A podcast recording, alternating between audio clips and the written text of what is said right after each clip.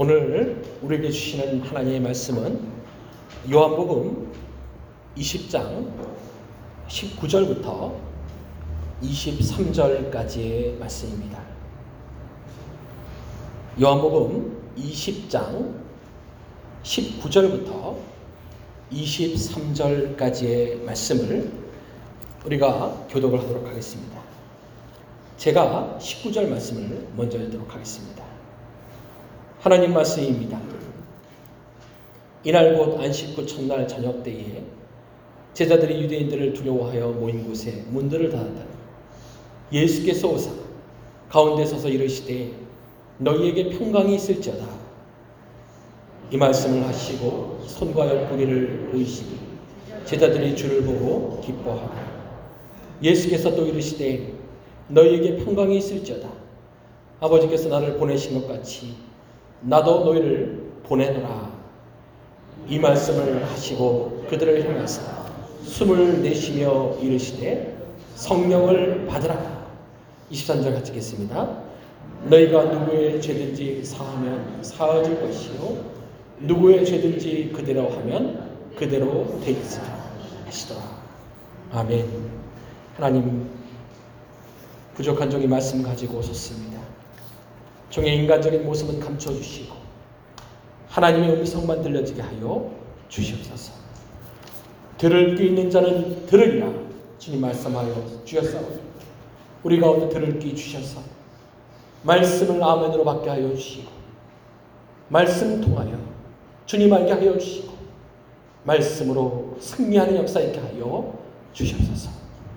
주님 영광 받으시오며 감사하오며 예수님 이름으로 기도합니다. 아멘. 할렐루야.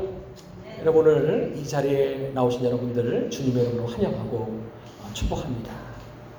아, 제가 말씀드렸듯이 오늘은 성령 강림 주일, 성령 강림절입니다. 우리 예수님 부활하시고 40일 동안 제자들과 함께 계시다가 승천하셨죠.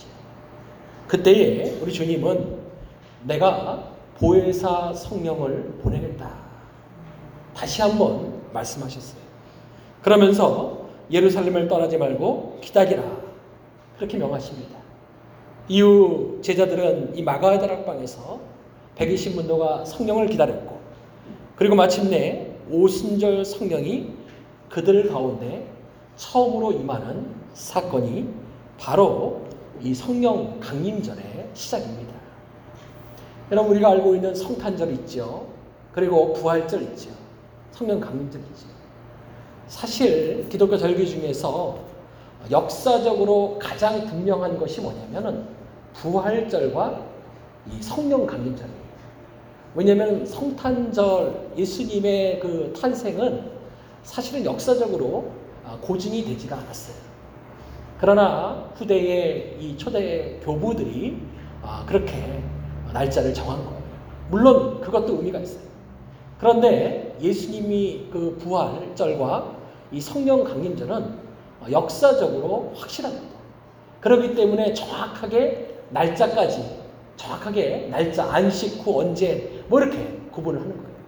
왜 그러냐면 지금도 유대인들이 지키고 있는 그 6월절 때문에 그래요. 그 6월절을 기준으로 날짜가 계산이 되기 때문에 이것이 사실은 역사적으로 가장 정확한 기독교 절기예요. 그러니까 부활이 역사적인 것처럼 가장 역사적인 것처럼 하나님께서 우리 가운데 성령을 보내신 것도 가장 역사적인 사건인 줄로 믿습니다. 이 성령 강림절이 굉장히 중요해요. 왜 그러냐면 이게 이 땅의 모든 교회의 생일이기 때문에 그래요. 생일. 여러분도 알다시피 우리 주님께서 보내신 그 성령을 받은 그 처음 120문도 공동체가 처음 초대교회를 시작한 거예요.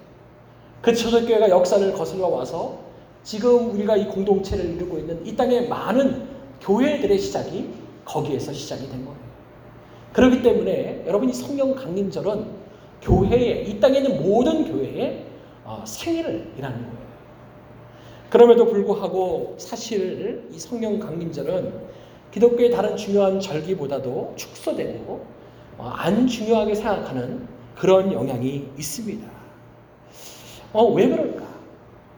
오늘날 많은 이들은요, 성령 하나님을 말하고 성령 세례나 성령 충만함을 말하면요, 불편해하는 사람들이 참 많습니다.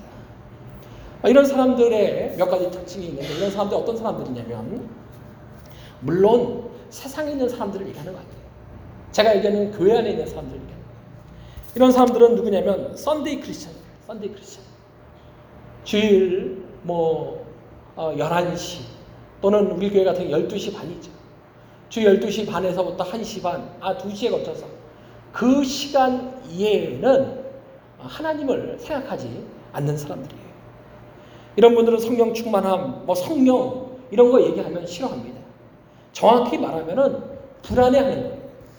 그들은 신앙이 그들의 생활을 바꾸는 것을 원하지 않는 거예요. 또 어떤 사람은 편안한 것을 좋아하는 어, 신자들이에요. 교인들입니다. 이런 분들은 신앙 때문에 불편해지는 것을 원하지 않습니다. 그래서 성령 충만한 교회와 회중을 원하지 않아요. 그곳에 가거나 그곳에 참석하면은 불편함을 느껴요. 어렵습니다. 어려운 거예요. 자기하고 안 맞는다고 얘기하지만 정작 불편하기 때문에 그런 거예요. 이런 분들은 십자가가 제공하는 축복은 원해요. 십자가를 통해서 죄 용서 받았다든가 천국을 가게 된다든가 구원받았다든가 이런 것에 대한 거부감은 없습니다. 그런데 정작 주님이 내 삶을 다스린다든가 그분을 위해서 대가 있는 삶을 지불해야 된다든가 이런 것에 대해서는 너무너무 불편해하는 그런 사람들. 제가 얘기하는 건 세상 사람들을 얘기하는 거 아닙니다. 교회 안에 있는 사람들 얘기하는 거예요. 또 어떤 사람들은요, 재미를 추구하는 사람들. fun. 신앙에서 재미를 추구하는 자신의 즐거움을 추구하는 그런 분들, 그런 분들은 성령이 임한다느니 성령 충만을 받는다느니 이런 것들을 원하지 않습니다. 그리고 마지막으로는 이런 분들 참 많은데 어, 문화적인 신자들입니다. 문화적인 신자들. 이런 사람들은 자신의 삶을 통해서 일하시는 그런 성령님에 대해서 별 관심이 없어요. 성령에 대해서 알지도 못하고 성령 충만한 교회에 대해서도 별로 들은 바가 없습니다. 이런 사람들의 대표적인 사람들이 뭐냐면 자신의 자녀가 교회의 한국 학교라든가 그런 교회의 문화적 분위기 속에서 성장하기를 원합니다. 성장하기를 원해. 그러나 정작 거기에서 영향을 받아서 영적 성장을 이룬다든가 그리고 자녀들이 그런 영적인 일에 인발부되는 것을 원하지 않습니다. 그러다 보니까 이런 사람들의 대표적인 특징이 뭐냐면 수련회 가서 자녀들이 은혜 받았다 그러면은 걱정하는 거예요. 그리고 하나님 만났다 그러면은 걱정하는 겁니다. 이 뉴저지 이런 이민교회 이런 어, 이 배경 하에서도 이런 문화적인 교회들이 너무나 많아요. 그러다 보니까 사실은 이들은 자녀들이 그 문화의 영향을 받고 그 자녀들이 그 영향에서 삶을 하나님께 드리는 것 그것을 가장 두려워하는 거예요. 그렇게 되면은 그것을 이상하게 생각하고 그것을 다르게 바라보게 된다는 겁니다. 여러분 이와 반대의 사람들도 있어요. 성령 충만한 회중 속에 있으면 행복해하고 만족스러워하고 충족감을 얻는 그런 사람들 이런 사람들은 이미 성령을 받았거나 성령 충만한 사람이거나 아니면 성령을 받기를 원하는 사람이거나 아니면 성령 충만하기를 간절히 원하는 그런 사람들. 이런 사람들. 여러분 가끔 우리 교회 방문하시는 분들 이렇게 어, 보게 되면은 어떤 분들은요 어, 우리 교회 너무너무 좋아하시는 분들 있습니다. 예배가 뜨겁고 찬양이 뜨겁고 우리가 기도가 뜨겁고 우리 교회가 성령 충만한 교회잖아요. 그리고 성령 받기를 원하고 그리고 성령 받은 사람들이 우리 교회를 시작하고 그런 교회입니다. 그런데 어떤 분들은 너무 불편해하는 거예요. 어려워하는 겁니다. 물론 익숙하지 않기 때문에 그렇다고 하지만 정작 그 마음의 깊은 곳에는 제가 말씀드린 그런 현상들을 가지고 있다는 거예요. 어쩔 수가 없죠. 어쩔 수가 없습니다. 성령 충만한 사람들의 특징은 어, 죄에 대해서 민감합니다.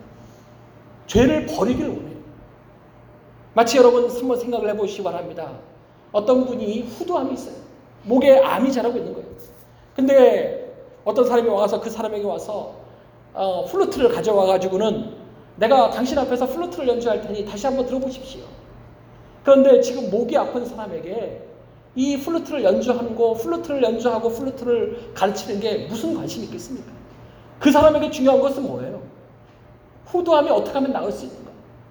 목에 있는 그 암을 어떻게 하면 제거할 수 있는가? 이게 관심이 있는 거예요. 마찬가지입니다.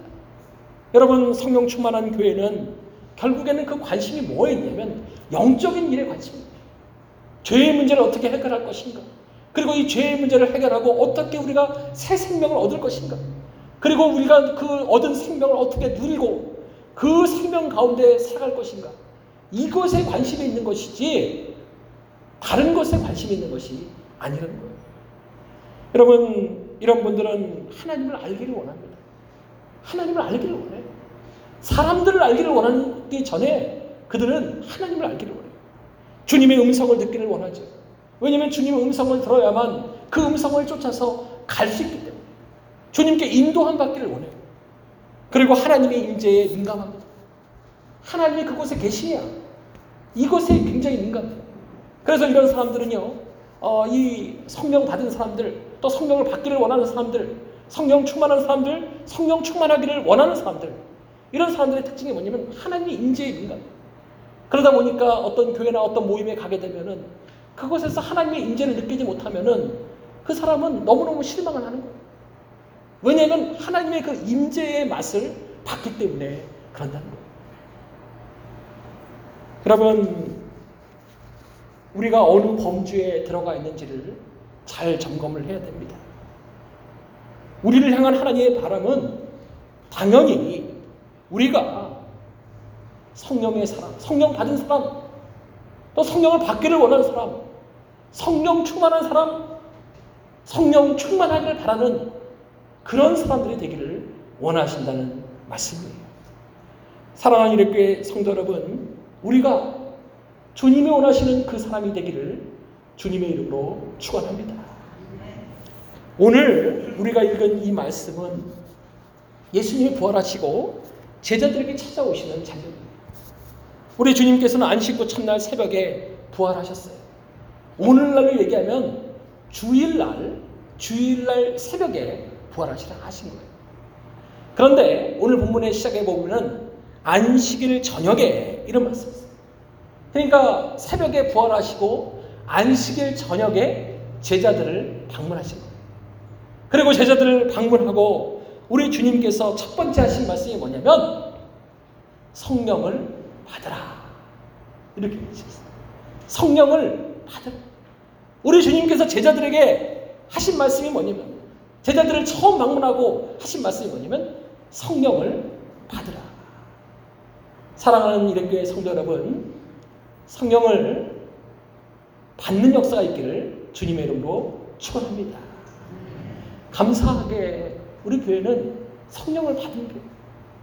저도 여러분 목회를 오랫동안 해왔고 한국에서도 목회하였고 어, 큰 교회에서도 부목사로 목회를 해왔고 많은 분들을 어, 교회 현장을 통해서 만났어요.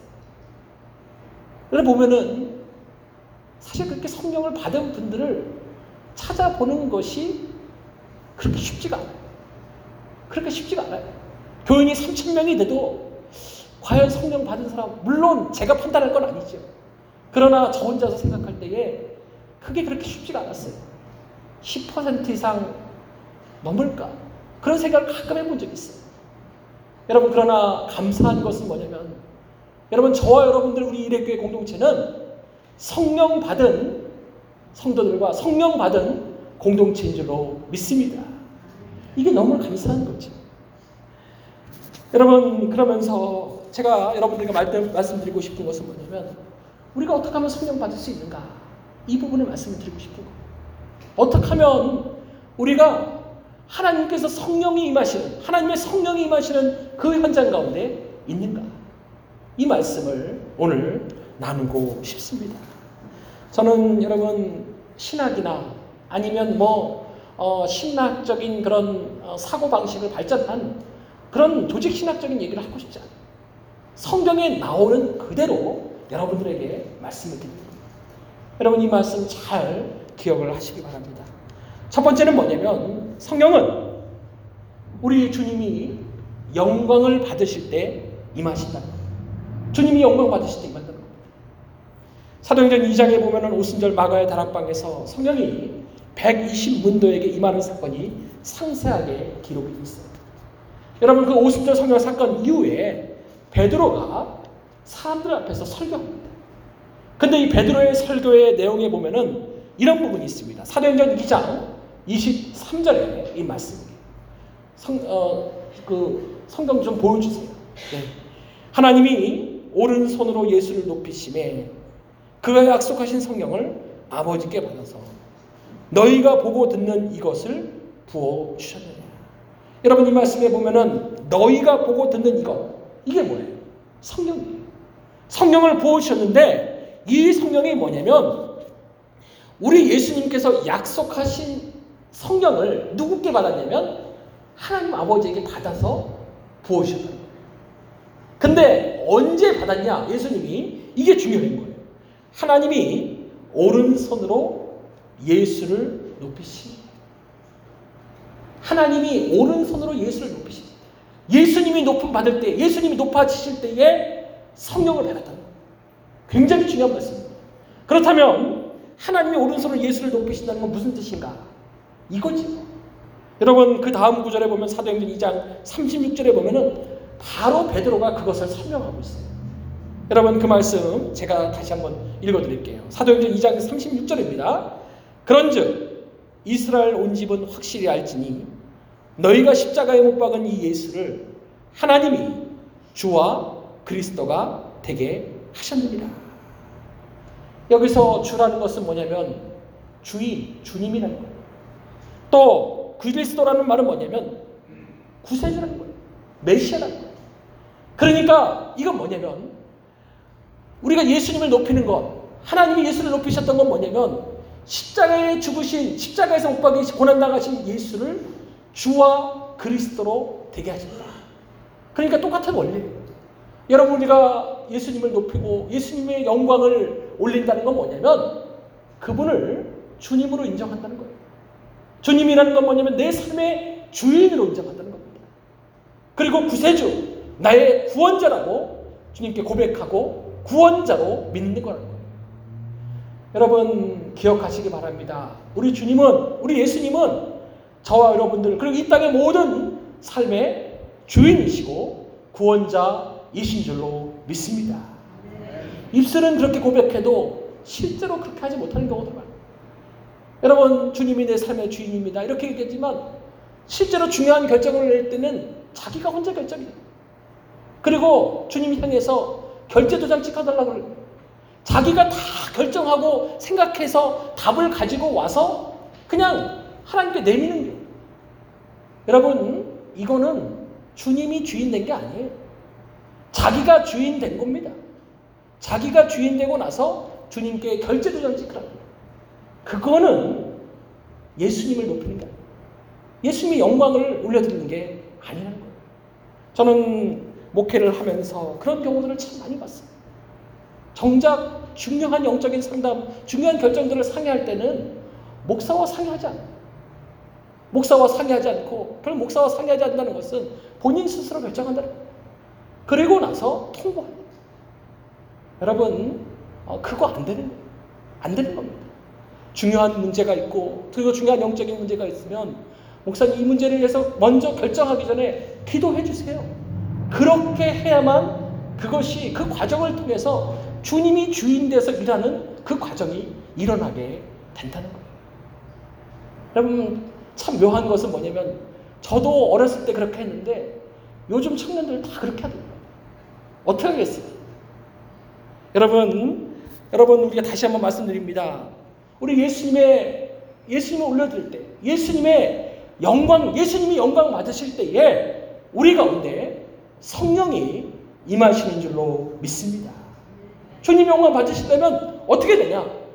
우리 주님을 주인으로 내 삶의 주인으로 인정하고 그대로 해야 돼. 그리고 나의 구원자로 받아들이고 고백한과 동시에 나를 구원하실 분으로 완전히 믿고 나아가야 한다는 거예요. 그럴 때에 성령이 임한다는 거예요. 그렇지 않으면 성령이 임하지 않을까요? 임하지 않아요. 제가 말씀드린 거예요. 요한복음 7장 38절과 39절에 보면은 우리 예수님 이런 말씀하셨어요. 이 말씀 너무 중요한 말씀인데 나를 믿는 자는 우리 같이 한번 읽어볼까요? 시작. 나를 믿는 자는 성경의 이름과 같이 그 배에서 생수의 강이 흘러나니라. 이는 그를 믿는 자는 예 받을 성령을 가리켜 말씀하신 것이라. 예수께서 아직 영광을 받지 못하신 거로 성령이 아직 저희에게 계시지 아니하시더라. 잘 보세요. 우리 예수님이 성령에 대해서 말씀하죠. 성령의 이름과 같이 믿는 자에게는 그 배에서 성령의 생수의 강이 흘러나니라. 그를 믿는 자는 그를 이걸 뭘 얘기하는 거냐면 그를 믿는 자에 받을 성령을 말씀하신 말이에요. 그런데 가로치고 성경에 기록이 되어 있어요. 예수께서 아직 영광을 받지 못하신 거로 성령이 아직 저에게 계시지 아니하시더라. 여러분 주님 영광 받지 못하시니 주님께 영광 올려드리지 못하면은 성령이 계시지 않다는 거예요. 성령이 그곳에 있지 않다는 거예요. 여러분 이 말씀 잘 기억하셔야 돼요.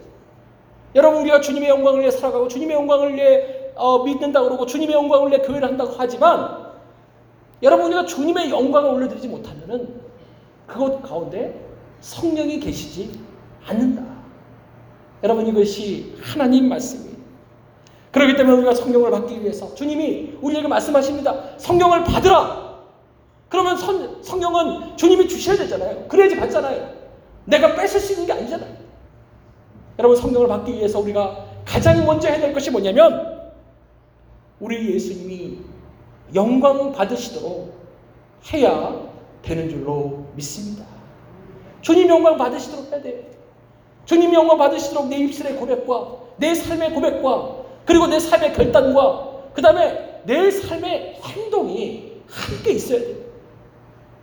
여러분 우리의 입술만 고백한다고 우리가 그냥 찬양만 한다고 거기에 주님의 영광과 주님의 임재가 있지 않습니다. 성령 임하지 않아요. 거기에 내 삶이 함께 있을 때 물론 완벽하진 않죠. 부족하지요. 연약하지요. 그러나 내 삶이 내 인생이 주님께 영광이 되기 위해서 그 애쓰는 그 동기 여러분 그것이 있을 때에 그 가운데에 성령이 임하시는 사건이 있을 줄로 믿습니다. 제가 너무너무 중요한 말씀을 드리는 거예요. 여러분 두 번째는 뭐냐면 성령은 하나님을 향한 굶주림이 있는 자에게 임하신다라는 거예요. 굶주림이 있는 자. 성경에 보면은 성령을 받은 사람들을 그다음에 성령 충만을 받은 사람들의 이야기가 많이 등장해요. 성경뿐만 아니라 교회 역사에 보더라도 많이 있습니다. 그리고 여러분 신앙의 많은 위대한 인물들의 전기를 보게 되면은 이 성령 받은 사건들 또 성령 충만한 얘기 받은 것들 그런 얘기들이 참 많아요. 그런데 공통적인 게 있어요. 그렇게 성령을 받고 성령 충만을 경험한 사람들은 자기가 언제 성령 충만을 받았는지에 대해서 모르는 경우들이 하나도 없어요. 다시 한번 말씀드립니다. 성령 받은 사람들, 성령 충만 받은 사람, 성령 충만을 경험한 사람들은요, 자기가 성령 충만, 성령을 받았는지 안 받았는지 헷갈리는 사람이 아무도 없다는 거예요. 가끔 가다가 여러분 말씀드리면 성령 받으셨습니까? 그렇게 물어보지도 않지만 자기가 성령 받았는지 성령 받지 않았는지를 몰라요. 모릅니다. 모르면 안 받을 거. 제가 단도직입 말씀드립니다. 모르면 안 받을 거. 모르면 안 받았다고 생각을 해야 된다는 거예요. 왜냐하면 성경의 그 어디에도 성령을 받고 성령 충만함을 경험한 사람들이 내가 받았는지 안 받았는지 헷갈리는 사람이 아무도 없기 때문에 교회사도 없고 기독교의 어떤 문헌에도 없어요. 그런 경우들이. 그리고 또 한편으로는 성령 충만을 점진적으로 차차 받았다. 이런 경우. 서서히 성령 충만이 임했다. 서서히 성령 받았다. 성경 어디에도 안 나타나. 그리고 기독교 어떤 문헌에도 없어요. 성령이 사람들에게 천천히 임하셨다라든가, 성령이 그들에게 천천히 찾아오셨다든가, 성령이 그들에게 천천히 충만하게 채워졌다든가, 이런 경우들이 없어요. 물론 성령 받고 그 삶이 변하는 데는 시간이 걸려요. 그런 경우는 있어요. 근데 천천히 성령을 받고 천천히 성령 충만했다고 이런 경우는 있을 수 없다는 거예요. 즉각적인 사건이라는 거예요. 제가 왜 이 말씀을 드리냐면 간도직접 말씀드려요. 내가 성령을 받았는지 안 받았는지 모르면 안 받은 거예요.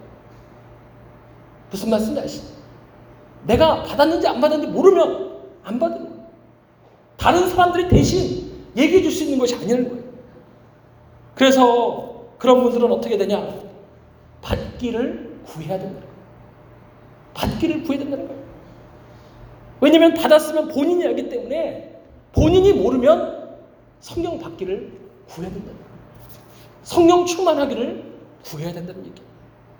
성령을 받지 않으면 하나님을 향한 굶주림을 가지고 성령을 구하면 되는 거예요. 중요한 건 뭐냐면 자기가 받았는지 안 받았는지를 모르면요. 모르고 가만히 있는 거. 그게 더 큰 문제예요. 모른다면 안 받았다고 생각하고 하나님을 향한 굶주림을 가지고 구하면 된다는 거예요. 여러분 여기 하나님 말씀이 있습니다. 너희가 누가복음 11장 13절 말씀이에요. 너희가 악할지라도 좋은 것을 자식에게 줄 줄 알거든 하물며 너희 천부께서 구하는 자에게 성령을 주시지 않겠느냐 하시니라. 여러분 우리가 성령을 구하면 우리 하나님께서 반드시 우리에게 성령을 주실 줄로 믿습니다. 이미 성령을 구하는 것 자체가 성령을 받은 증거가 됩니다. 우리가 성령을 구하기 시작하면 아 내가 받았는지 안 받았는지 모르겠다. 그러면 안 받을 거네. 내가 성령을 구해야지. 이 마음이 있다는 것 자체가 그 마음, 그 마음을 주시는 것, 그 순간 자체가 바로 하나님께서 성령을 주시는 그 포인트가 된다는 말씀입니다. 여러분 성령 충만을 받기 위해서 우리가 알아야 될 세 가지가 있어요. 첫 번째는 뭐냐면 성령 충만은 반드시 받을 수 있는 거예요.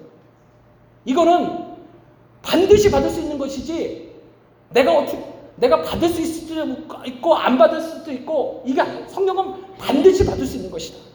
두 번째는 성령 받기를 내가 진정으로 원해야 된다.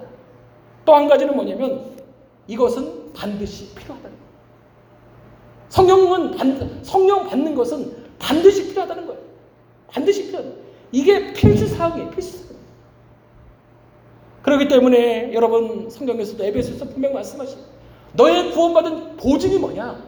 성령을 보증으로 주셨다. 여러분, 저와 여러분들, 여러분들의 구원의 그 보증이 뭐냐면 성령을 보증으로 주셨다. 그게 바로 하나님 우리에게 성령 구원받았다는 뭐예요? 하나님의 사인이라는 거예요. 사인. 그렇기 때문에 여러분, 이거는 필수 사항이라는 거예요. 필수 사항입니다. 여러분, 마지막으로 마지막으로는 성령은 믿고 순종하는 자에게 임하신다. 이 말씀. 성령 믿고 순종하는 너무 지당한 말씀이지요. 여러분 성경에서 이 성령 받는 것에 네 가지 중요한 성경 구절을 제가 말씀드릴게요. 여러분 이거 잘 적어 놓으시고 보실 수 나중에 보실 수 있으면 좋겠어요. 첫 번째는 뭐냐면 우리가 성령 충만함, 성령을 받기 위해서는 첫 번째는 너희 몸을 드리라는 거예요. 첫 번째. 로마서 12장 12절에 보면 이런 말씀이 있어요. 그러므로 형제들아 내가 하나님의 모든 자비하심으로 너희를 권하노니 너희 몸을 하나님이 기뻐하시는 거룩한 산제사로 드리라. 이는 너희의 드릴 영적 예배니라. 여기서 여러분 몸이라는 것은 성경에서 몸을 얘기할 때는 우리의 육신의 몸만을 얘기하는 것이 아니에요. 영, 육, 혼, 우리의 전 인격적인 삶 이걸 다 얘기하는 거예요. 여러분 이것을 주님께 드려야 된다는 거예요. 왜냐하면 성령을 우리가 받는 그릇이 어디에 있느냐?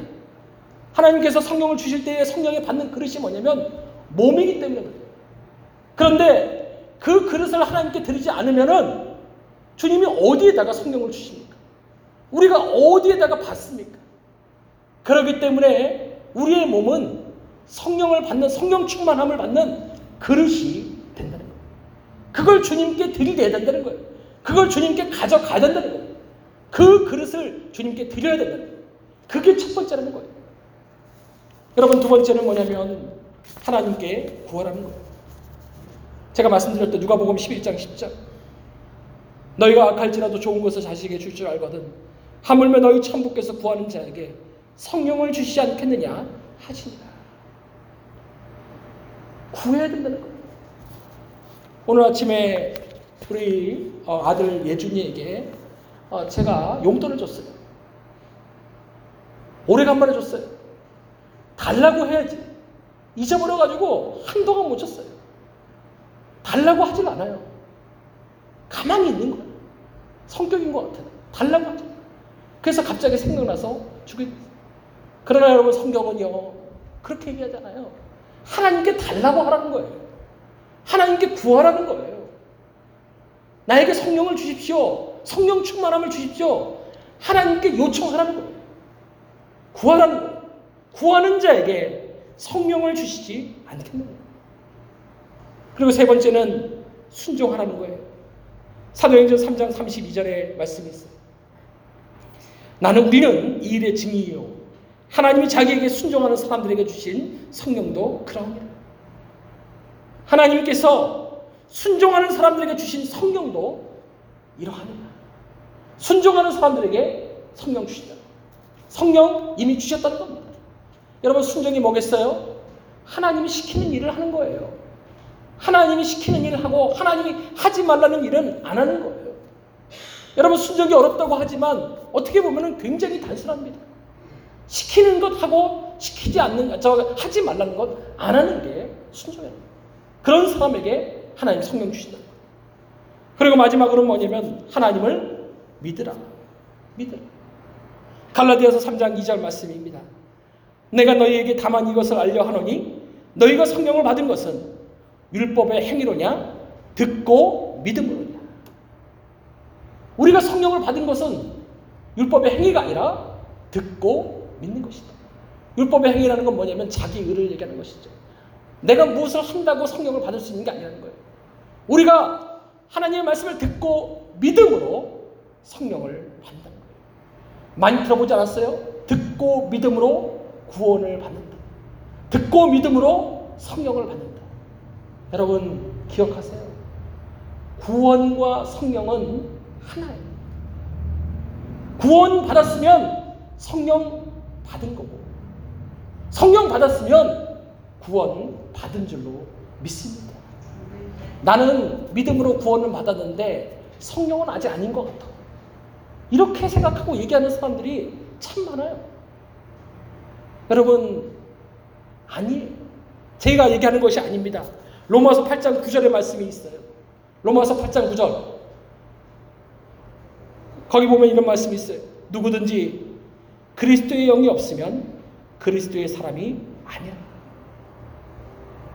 성령이 없으면 그리스도의 사람이 아니라는 거예요. 그리스도의 사람이 아니면 구원받지 못한다는 거예요. 여러분 제가 거듭 말씀드립니다. 감사한 것은 여러분 저와 여러분들은 이미 성령을 받은 줄로 믿습니다. 이미 받았어요. 그러나 혹여나 내가 받았는지 안 받았는지를 잘 모르면 안 받은 거예요. 왜냐하면 내가 받았는데 모를 수 없기 때문에. 거듭 제가 말씀드려요. 만약에 헷갈리시면요. 안 받은 거라고 생각하시고 구하시기를 주님의 이름으로 축원합니다. 이게 하나예요. 그렇기 때문에 하나님이 구원받은 사람들에게 성령을 구원의 보증으로 사인으로 확신으로 주신 거예요. 여러분 교회 다니면서 지옥 가는 사람들이 있다 그러잖아요. 모르겠습니다. 정말 그것이 있을 수 없을지. 그게 바로 이 문제랑 연결되어 있어요. 여러분, 우리가 구원받았기에 이미 하나님께서 우리에게 성령을 주신 줄로 믿습니다. 우리 주님께서 분명히 말씀하셨어요. 성령을 받으라! 성령을 받으라. 여러분, 우리가 날마다 성령 받는, 날마다 성령 받는 게 뭐냐? 그게 바로 성령 충만이에요. 날마다 성령 받는 거예요. 성령은, 성령 받는 것은 이례적인 사건인 동시에 날마다의 사건이에요. 그런데 특별히 이례적인 사건을 우리는 성령 세례라고 얘기하고, 그 다음에 날마다 받는 것을 성령 충만이라고 이야기를 하는 거예요. 여러분, 우리가 이미 성령 세례 받았고, 그리고 날마다 성령 충만함으로 오늘도 승리하시고, 내일도 승리하시고, 주님 오실 그날까지 승리하시는 저와 여러분 되시기를 주님의 이름으로 축원합니다. 이것이 오늘 우리에게 주시는 하나님의 말씀입니다. 우리 한번 다 함께 같이 일어나기를 원합니다.